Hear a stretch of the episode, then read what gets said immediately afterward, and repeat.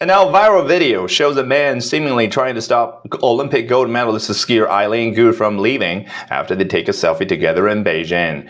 The 18-year-old athlete, who often jogs around the city streets, was accompanied by her mother riding a bicycle at the time of the incident, which occurred on Chaoyang Road.